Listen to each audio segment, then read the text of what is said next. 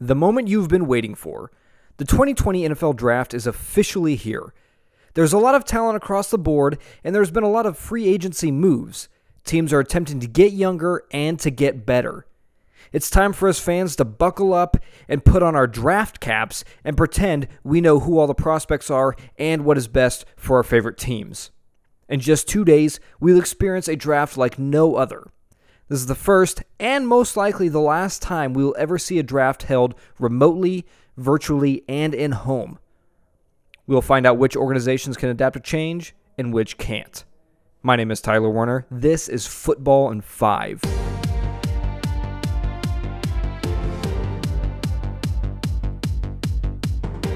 Today I'm going to break down some draft rankings for you, with of course the famed quarterback position.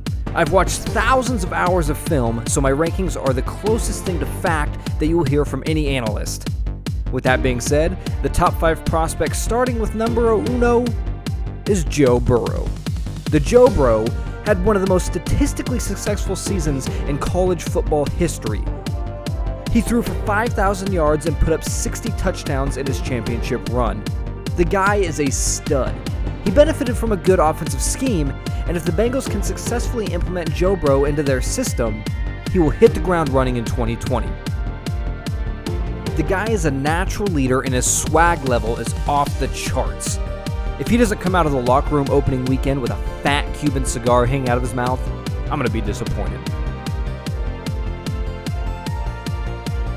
Number two is Tua Tagovailoa from Alabama. His draft stock has plummeted since his hip surgery reminded everyone that his body was made of glass.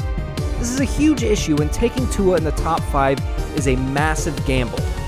However, I believe outside of Joe Bro, he is the only other quarterback who has potential to pan out as a top tier quarterback in the NFL. The guy is athletic, mobile, and a naturally gifted passer. If Tua finds a way to stay healthy throughout his career, he will be great. The problem is, can he withstand a 17 game season while getting pummeled by some of the best athletes in the world?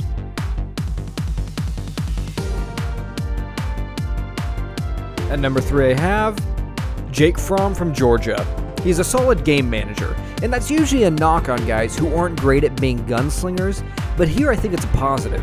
He has a high football IQ and he takes care of the football. He only threw a total of 18 interceptions in his three year career. Jake Fromm will be a traveling starter or a solid backup in this league who can win games with the right team. He's not at the level of Joe or Tua, but outside of him, I wouldn't be comfortable drafting any of the other quarterbacks in this class high. Number four, I have Justin Herbert, and he is the polar opposite of Tua in terms of his draft stock. Herbert is on the up and up with a strong showing at the combine. I personally am not a big fan of him. And by that I mean I don't think he will succeed in the NFL. I wish him the best, but from what I've seen on tape, he isn't an NFL caliber starter, and I'm not sure what others see in him. His long distance accuracy is poor, and he struggled at times to push the ball downfield against garbage Pac 12 defenses. Herbert could be a serviceable backup somewhere, but I don't see him turning an organization around as a starter, and honestly, I don't even see him as succeeding on a good team as a starter. And finally, at number five, I have Jordan Love, the quarterback prospect you've never heard of. He played on a crappy Utah State team and is a high risk, high reward kind of guy.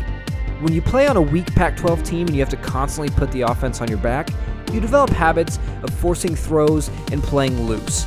And that just doesn't work in the NFL, outside of Russell Wilson, obviously. He has raw talent that might win you a few games late against opponents like, say, the Browns or the Lions. But outside of that, I can't imagine he pans out. He averaged 7 yards per attempt in his last three seasons at Utah State, and that kind of play just doesn't fly in the NFL.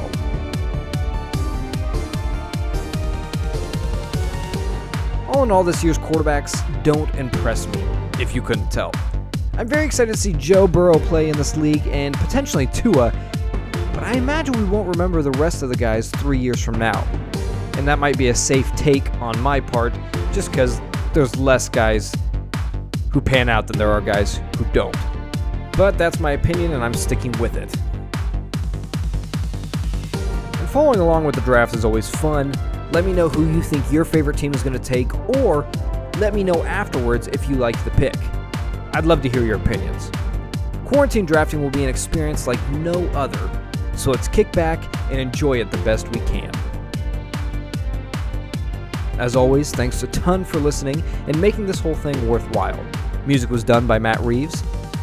And have an awesome draft, everyone. Stay safe, and I will talk to you next week.